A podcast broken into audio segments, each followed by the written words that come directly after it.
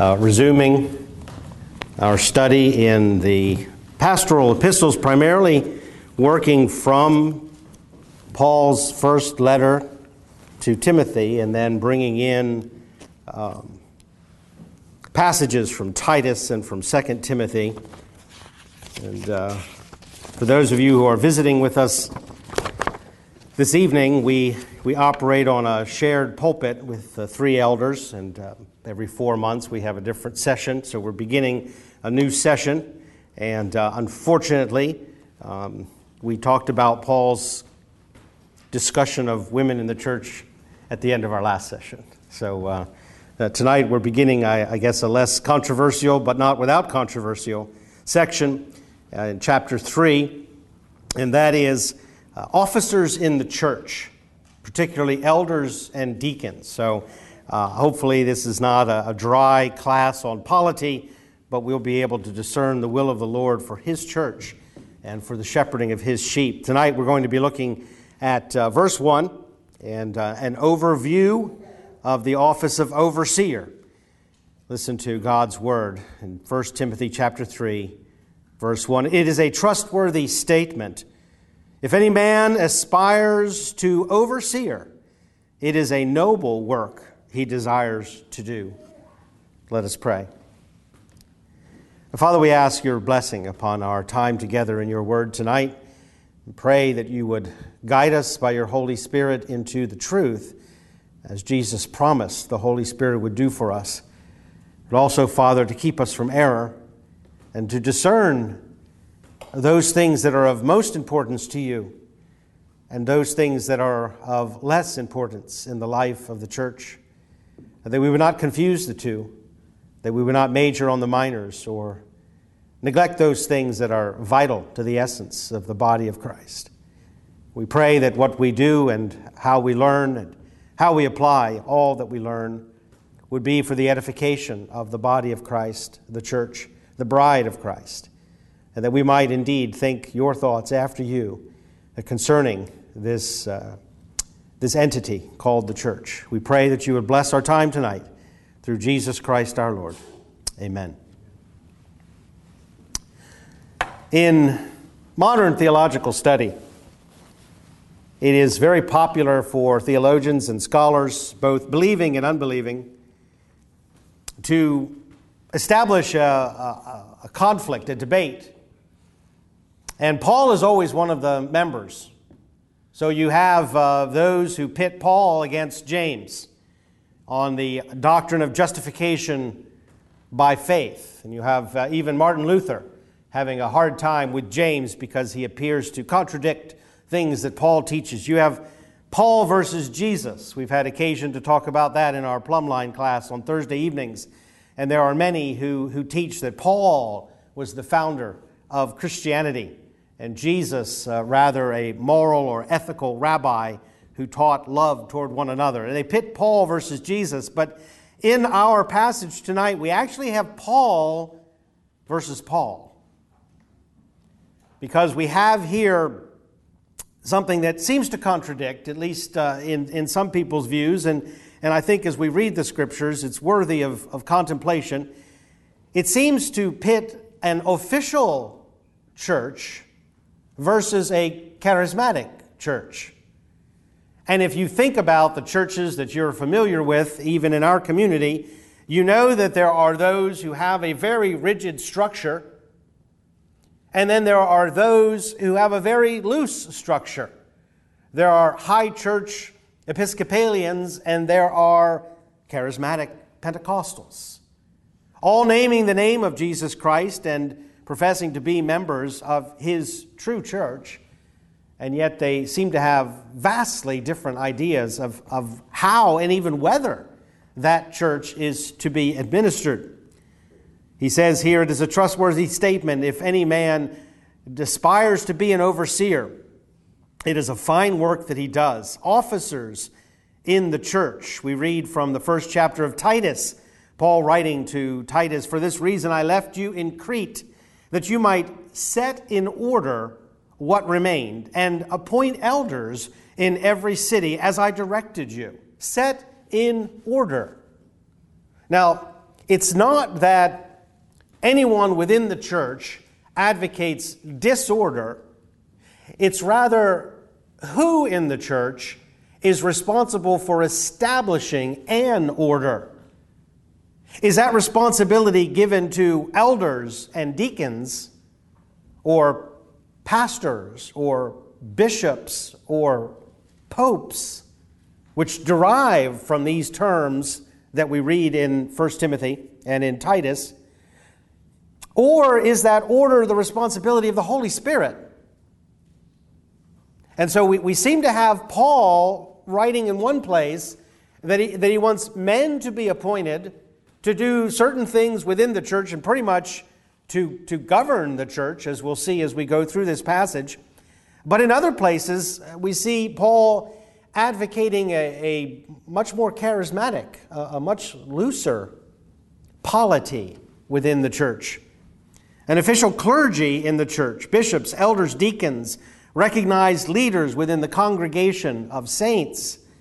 1 Thessalonians chapter 5, Paul writes, But we request of you, brethren, that you appreciate those who diligently labor among you and have charge over you in the Lord, and that, and that give you instruction.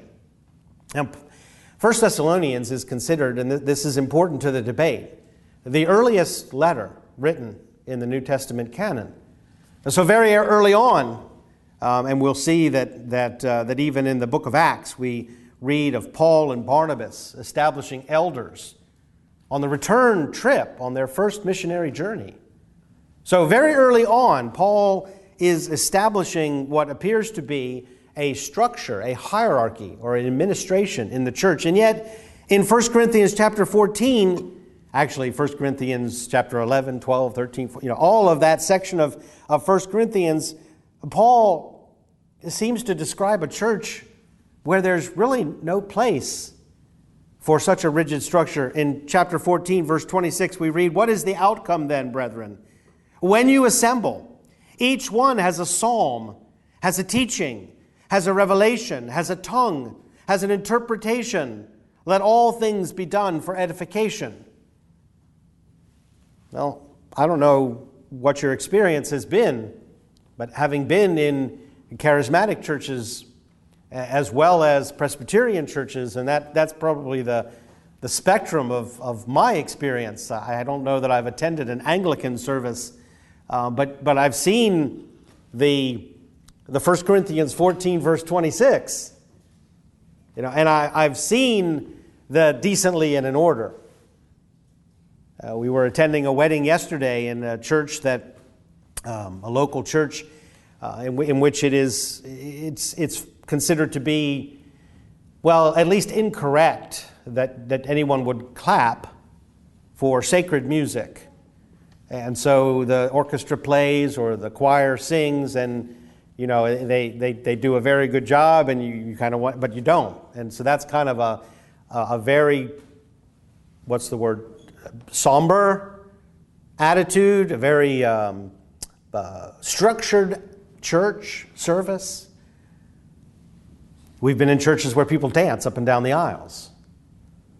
You know, the difference within Christianity is quite wide. And obviously, um, each one thinks that it's doing everything correctly and can point to Scripture. And this is why it seems that maybe Paul versus Paul here are we looking at contrasting church models? Are we looking at a church polity, which we're, we're taught in seminary? This is how the church is to be run organization, preparation, administration.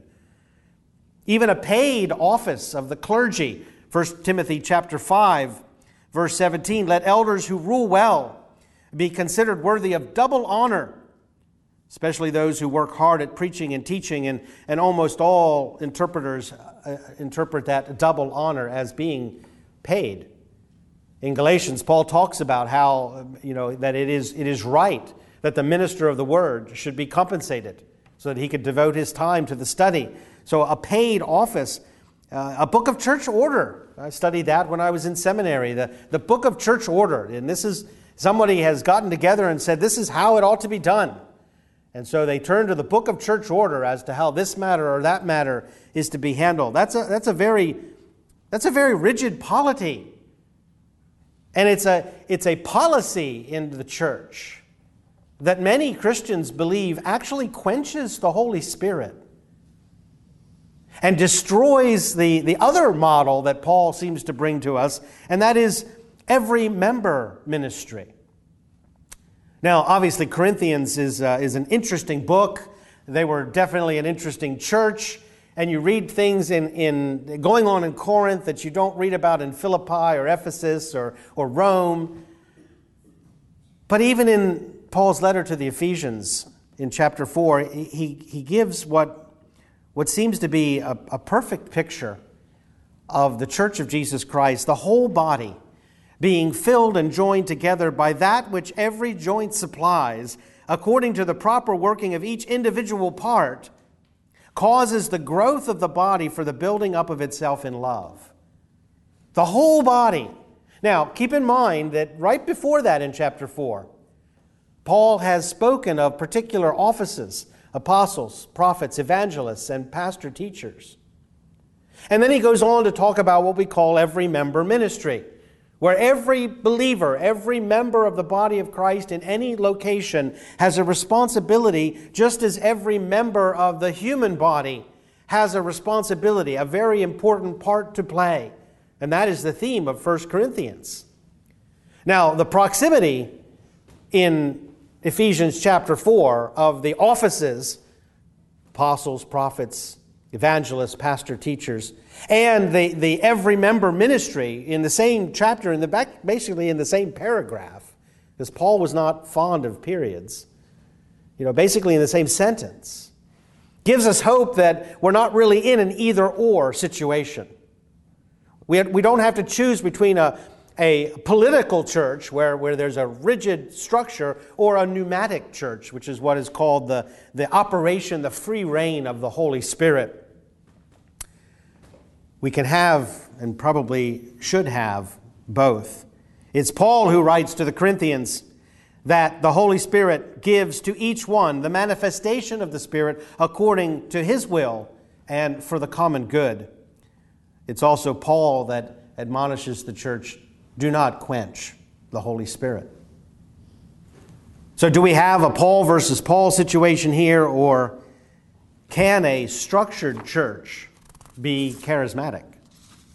Can a church with offices and even paid clergy be filled with the Holy Spirit and empowering the members of the body to provide what God, through the Holy Spirit, intends for each one to supply? Well, this passage and this, this conundrum has usually been explained in the commentaries, um, explained away rather than explained. Uh, many modern scholars believe that um, the structure of elders and deacons was something that came into the church after the apostles left the scene, especially Paul. After he had died, that officers were appointed uh, to, to bring order to the church so that the church might be an organization like those around it, somewhat like Israel, demanding a king, that they might be like the nations around it. The churches were saying, you know, we're, we're, we're chaotic, we're anarchic, we don't have any rule or authority or control or order. And so they start to um, appoint officers. And some theorize that this was made necessary by the Lord's return. And they argue, and, and somewhat plausibly when you read it, they argue that the early church was, was most charismatic because they anticipated that the Lord would return very, very soon. And, and so, therefore, they didn't need officers because they didn't anticipate it going another generation, even.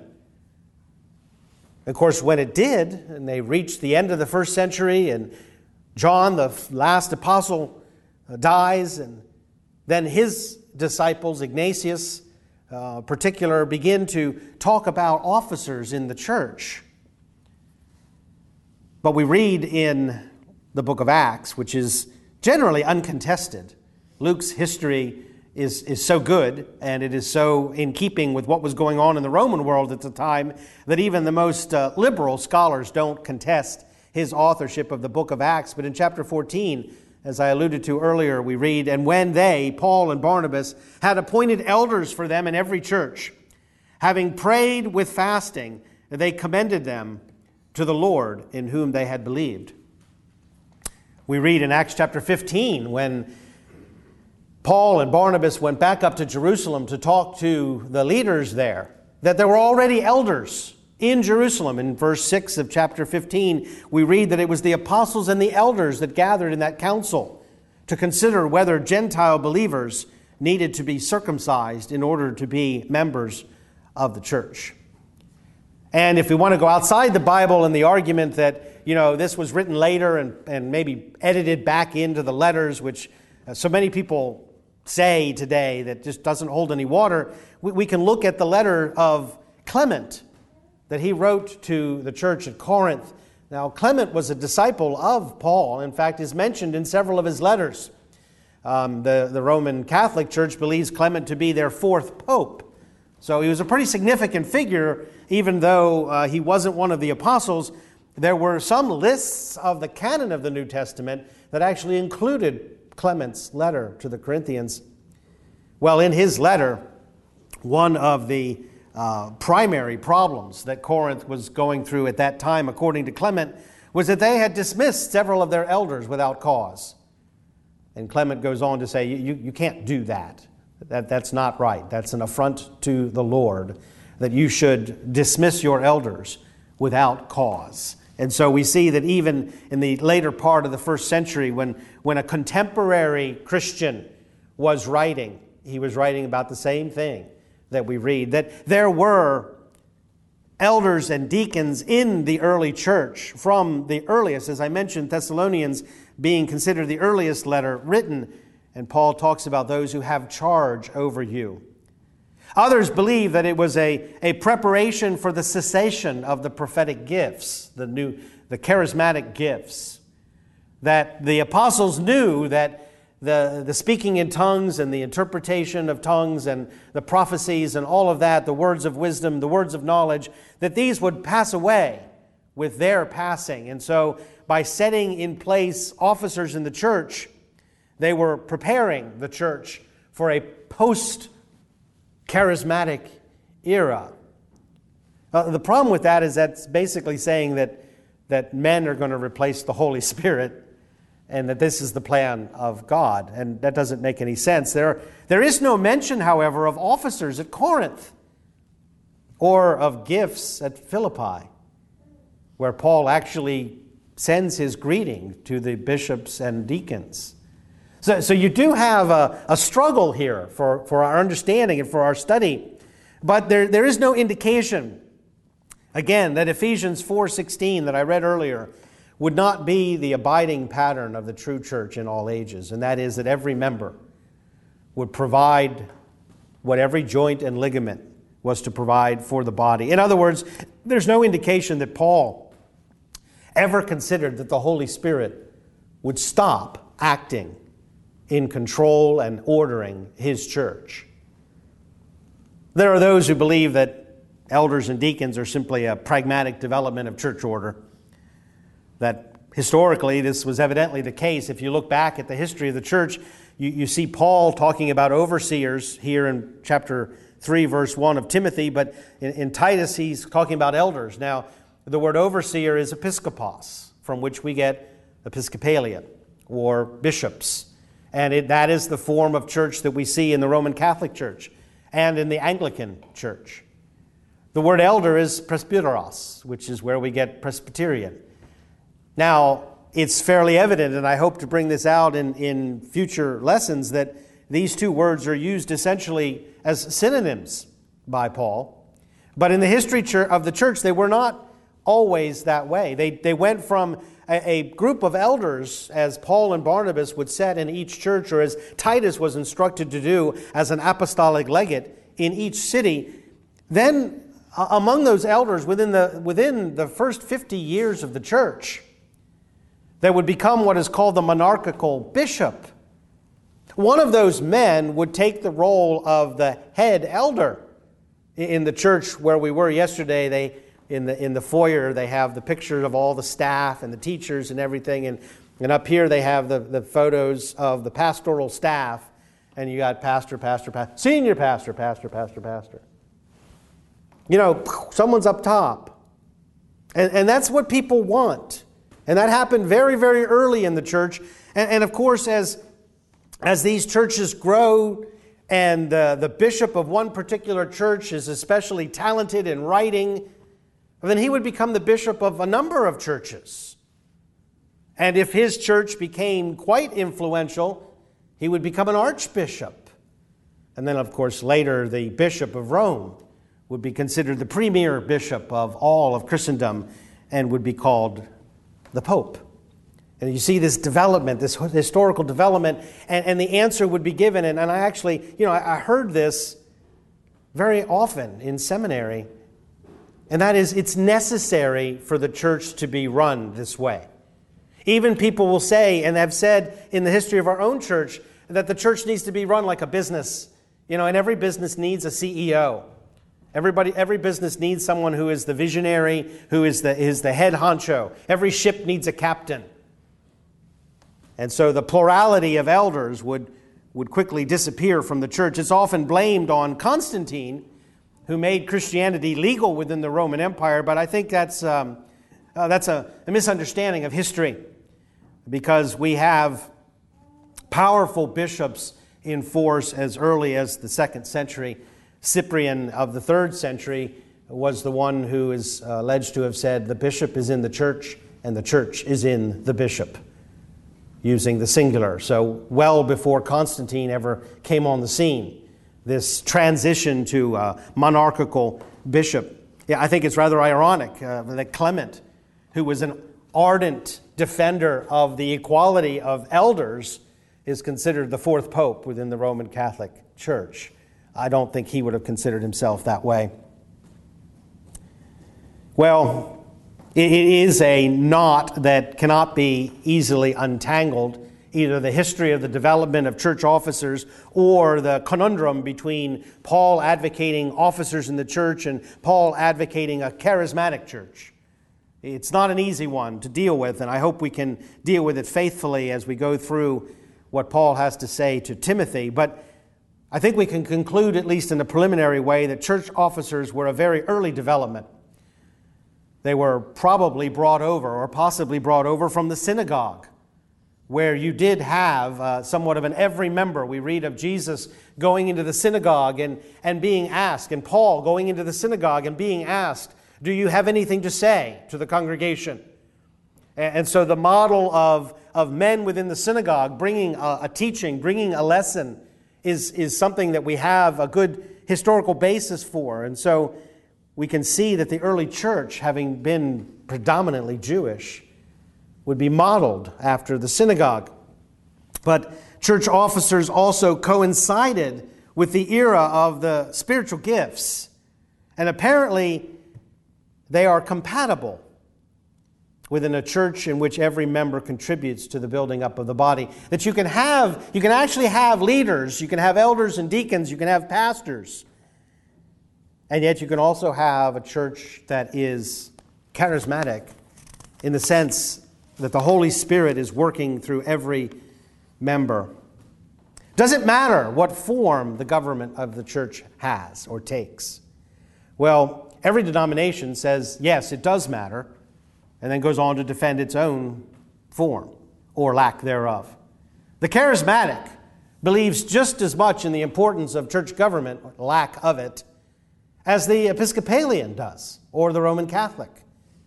That, so it is something that, that we, we tend to um, feel strongly about. And, and the way we find that out in the average church is by changing that structure that exists. Then we find out that people really do care, and they are very upset that you're changing it. And they will have their reasons why it should stay the way it is, while others will have very good reasons why it ought to be a different way. We've experienced that in our own church. Mark started talking about that in our discovery class in Sunday school this morning. How our church is not governed today as it was 20 years ago. Things have changed. Well, actually, it has been 20 years ago, but not 30 years ago. Uh, it has changed. And, and we see that, that from what Paul teaches, either to the Corinthians or to Timothy or to the Thessalonians, that we've, we've gained a, a bunch of different churches within Christianity. As I mentioned, we have the Episcopal Church, whose government is by bishops, with the Archbishop of Canterbury being the, the theological, the spiritual head of that church. We have the Presbyterian churches, driven or der, uh, derived from the word for elders, and the Presbyterian church is governed by elders, some, some teaching elders, some ruling elders, and we'll talk about that when the time comes. But nonetheless, the elders, there, there's nothing higher than an elder within the Presbyterian church. Well, then we have the congregational churches. And those are, of course, um, uh, frequently elder governed, but they do not have a government structure beyond the congregation. So, in a sense, we are congregational. We are Presbyterian in the sense that we are governed by elders. We are congregational in the sense that we, we don't look to a general assembly or a synod for direction, but rather we try to find our way among the congregation. And then, of course, there are the charismatic churches. Now, now what is interesting, though, that the charismatic churches uh, that I am familiar with and, and experienced in uh, also had pastors. They also had deacons. And, and so, even, even in the branch of Christianity that is most resistant to an established institutional leadership, you still have a form of polity. I think it, it can be said that, that we need that. Uh, one author writes, uh, John Stott writes, the health of the church depends very largely on the quality, faithfulness, and teaching of its ordained ministers. John Stott set out this, his whole teaching on this with, with two introductory points. The first one says, God intends his church to have pastors. And the second, God has not specified the precise form which pastoral oversight should take. Now, that second statement, God has not specified the precise form, that is the common position of those whose church polity doesn't match Paul. Oh, it doesn't matter. As long as we have pastoral oversight, then everything's okay. It doesn't really matter what form we have. John Stott was an Anglican. In other words, he was Episcopal. He has in his church the monarchical bishop, he has the Archbishop of Canterbury. And he has a, a program in his church that we do not find in Scripture. And so, with all due respect for John Stott, who was a great theologian and, and a, I think, as far as I know, a very, very sensitive Christian, he's taking a convenient view with regard to the importance of the form, and he's emphasizing the function. Another opinion we read, while Timothy and Titus are addressed with a view to the needs of localities in Asia and Crete. In, in, other words, Paul was obviously addressing the needs of Ephesus, where Timothy was, or of Crete, where Titus was, or wherever he and Barnabas were returning uh, after their first missionary journey, this author says the advice given them is intended for all the churches in which the Pauline tradition runs. Now, this fellow's name was Robert Falconer. What he's saying there is that if you want to follow Paul, then you will have elders in your church. Robert Falconer was a Presbyterian. So we do tend to defend the system with which we are familiar. The, the real important thing is what does the Bible say? And, and as I said before, we're, we're presented with a challenge, and, and I'm, I'm somewhat glad because um, we're, a, we're kind of an elder led church. So preaching through 1 Timothy chapter 3 would be kind of like rubber stamping what we already do. But we have the challenge of being not just a, a correct church in our polity, but a correct church in our practice. We have the challenge of, of, uh, of having men in offices of oversight and of service within the church without quenching the work of the Holy Spirit, distributing as He wills the giftedness that the church needs for growth. The crux of the matter is that, and I agree with Stott, God intends for His church to have pastors. That's just too evident uh, from not just Paul, but Peter, not just Peter, from, but Ezekiel, that he intends for his sheep to be pastored, to have shepherds. The very model of Jesus Christ as the good shepherd makes us know, makes us know that his body, his church, will have shepherds. Shepherd the flock of God among you, Peter writes, exercising oversight. That's the word episkopos. And yet not lording it over the flock of God. Now, there is the real dilemma. The polity of a true biblical church must be conducive to shepherding and least susceptible to lording it over. See, this is not just something that men set out to do. Even in the ministry, when they're in seminary, we don't have a lording it over 101 class. Now, this is how you will take dominion over your church and lord it over their spiritual well being. No, we don't study that. It happens to be natural to our fallen nature. As Lord Acton said, power corrupts, and absolute power corrupts absolutely.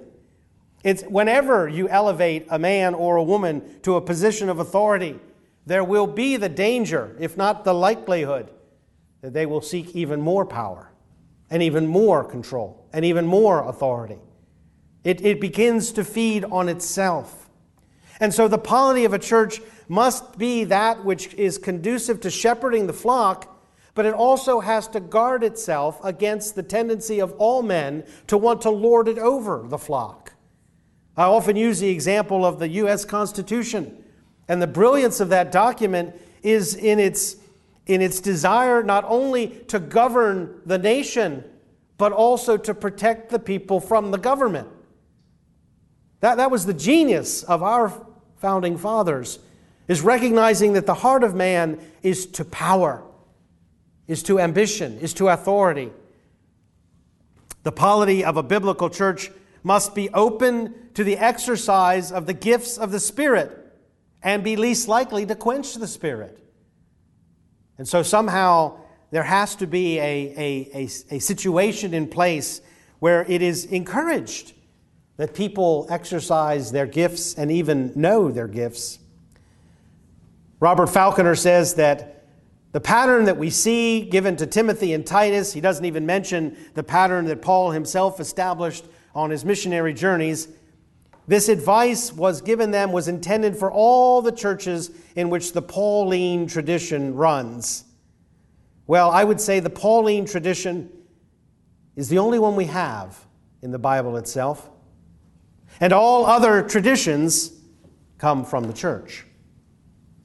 I would say that the Pauline tradition is the only one that will guarantee shepherding in the, in the flock without lording it over.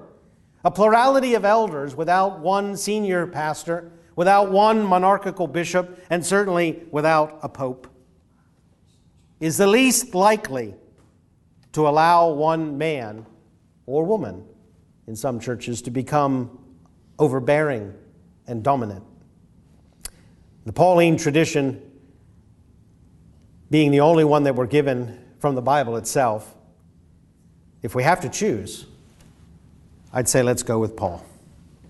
Let's close in prayer. Well, Father, we appreciate that the challenge that your Holy Spirit gives us through the letters of Paul as we read in Acts and Thessalonians, Timothy and Titus, but also as we read in Ephesians and in Colossians and in Corinthians, we see that you intend for the church to have pastors, but you also intend for the head of the church to be the Lord Jesus Christ, the vicar of Christ on earth being not the Pope, but the Holy Spirit. And Father, we desire to be just such a church, guided by men who meet the qualifications that you set forth here in 1 Timothy but also fitted together by what every joint and ligament provides, that we might be truly built up healthy and strong in love as a body of Christ. We pray that you would grant us wisdom as we look at this letter and as we look at what Paul has said concerning the structure, as it were, of the local church. Grant us the Holy Spirit and challenge us to, to find the answers in your word alone. Challenge us, Father, to seek our own contributions to the well being, to the upbuilding of the body of Jesus Christ in which you have placed us. We ask that you would do these things for the edification of the church and the exaltation of our Lord Jesus Christ, in whose name we pray. Amen. If you would stand, please, and receive the benediction from 1 Thessalonians chapter 5, a short benediction at the end of his letter. The grace of our Lord Jesus Christ be with you. Amen.